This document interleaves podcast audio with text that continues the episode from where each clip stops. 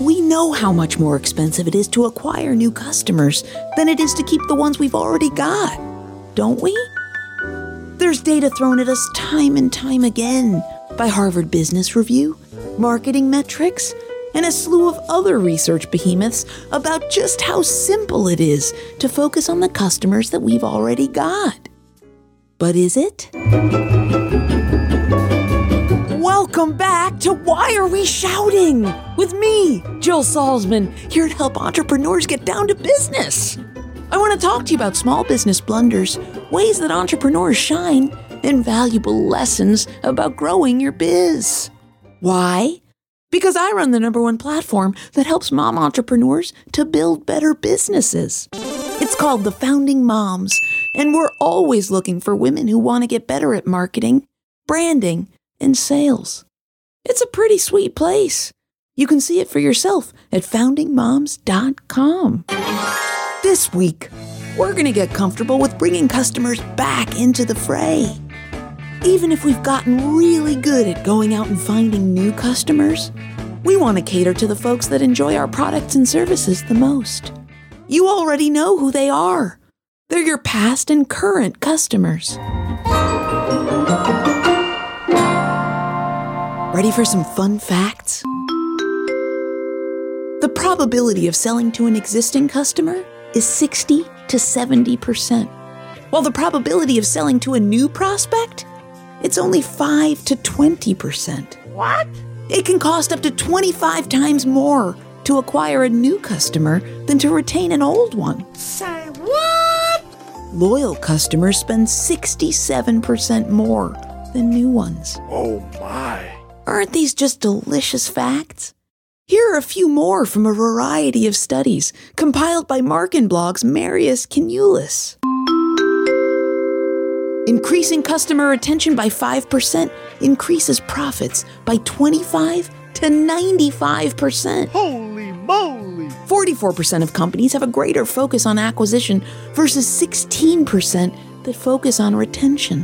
Whoa. Increasing customer retention by only 5% increases your profits by 25 to 95%. Wow.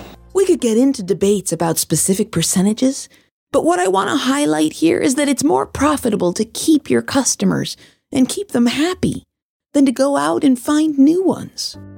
We've known this for years, and it makes a lot of intuitive sense. But it's rare that someone asks how you feel about getting customers to keep buying from you. Frankly, it sounds counterintuitive, but for a lot of us, it's pretty daunting. Sure, they're already familiar with you. Yeah, they've proved that they like what you sell by way of spending cash money on you. Then why is it so hard to ask them to do it again? Well, I've got a theory on this. In the words of my nine year old, it just feels icky. Like you're groveling. It might even feel like it's beneath you. Selling new stuff to your audience is less scary than selling new stuff to people that don't know you. Sales mode? We might have gotten it down. Let me convince you again mode? It's not as familiar. You don't get as much practice doing it. And you already know these people. So now they're in the fam, so to speak. You don't want to seem pushy or sleazy to them, not to your precious customers. What about customers that left, but you think would be a good fit for your newest offering? If they left, or ghosted you, or canceled their subscription, or returned their purchase, you might take any of those experiences as a form of rejection. They decided they didn't want what you've got. So, why on earth would they be interested in returning to something they rejected, right? Wrong. A few weeks ago, I circled back to every founding mom that's ever canceled a subscription with us since we launched our online platform in 2015. I emailed each and every one of them, hundreds and hundreds of emails crafted by yours truly, asking if they'd like to return. We've evolved quite a lot as an organization, I said, and I wanted to show them how awesome it was. Did it feel comfortable? No, not at all. But I got over 30 very kind replies, and eight of them have become paid members once again. Turns out there were so many reasons that they canceled at the times that they did. They weren't ready to continue. Some of them had moved. One woman had a health issue that prohibited her from doing much for a year. All of their reasons were very different from one another. It's hard to remember, as you try to grow and grow and grow your business, that none of the reasons folks decide to leave or cancel or get a refund is because your business was bad. That's the rarest reason of them all.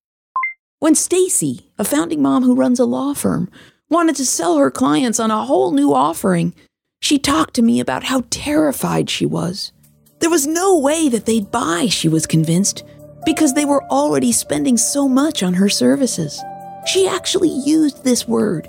She didn't want to burden them. Burden? It's a blessing, I told her. Here she was offering something that would further help them out, and she was hesitant to help them. She piled up all her fears into one stack a fear of offending clients, a fear of being judged, a fear of failing to sell her new offering.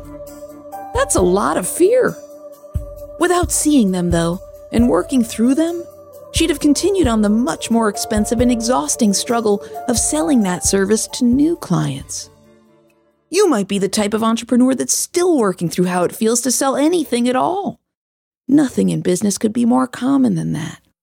But if you're a bit further along and you seriously dislike selling to your current or former customers, take a beat. Notice how much suffering you go through and what it feels like. You could even scribble down the fears you love to pile on like Stacy does. Then go back to the data at the beginning of this episode to remind yourself just how much success you can find with your current customers. You could be making so much money from the folks that are already aligned with what you and your business have to offer. They're sitting right there, just waiting to spend their money on your business. All you've got to do is let them.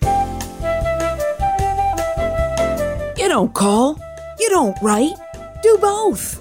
Text or call me at 708 872 7878 and leave me a message there. That way I get to talk to you in a future episode. Then go to ratethispodcast.com slash why are we shouting and leave a review. Pretty please. It helps other listeners discover these entrepreneurial stories so that they can build better businesses. Shout out to Lindsay, Aaron, Marius, and Stacy for making this podcast with me. And hey, thanks to you for listening. I'll see you next week.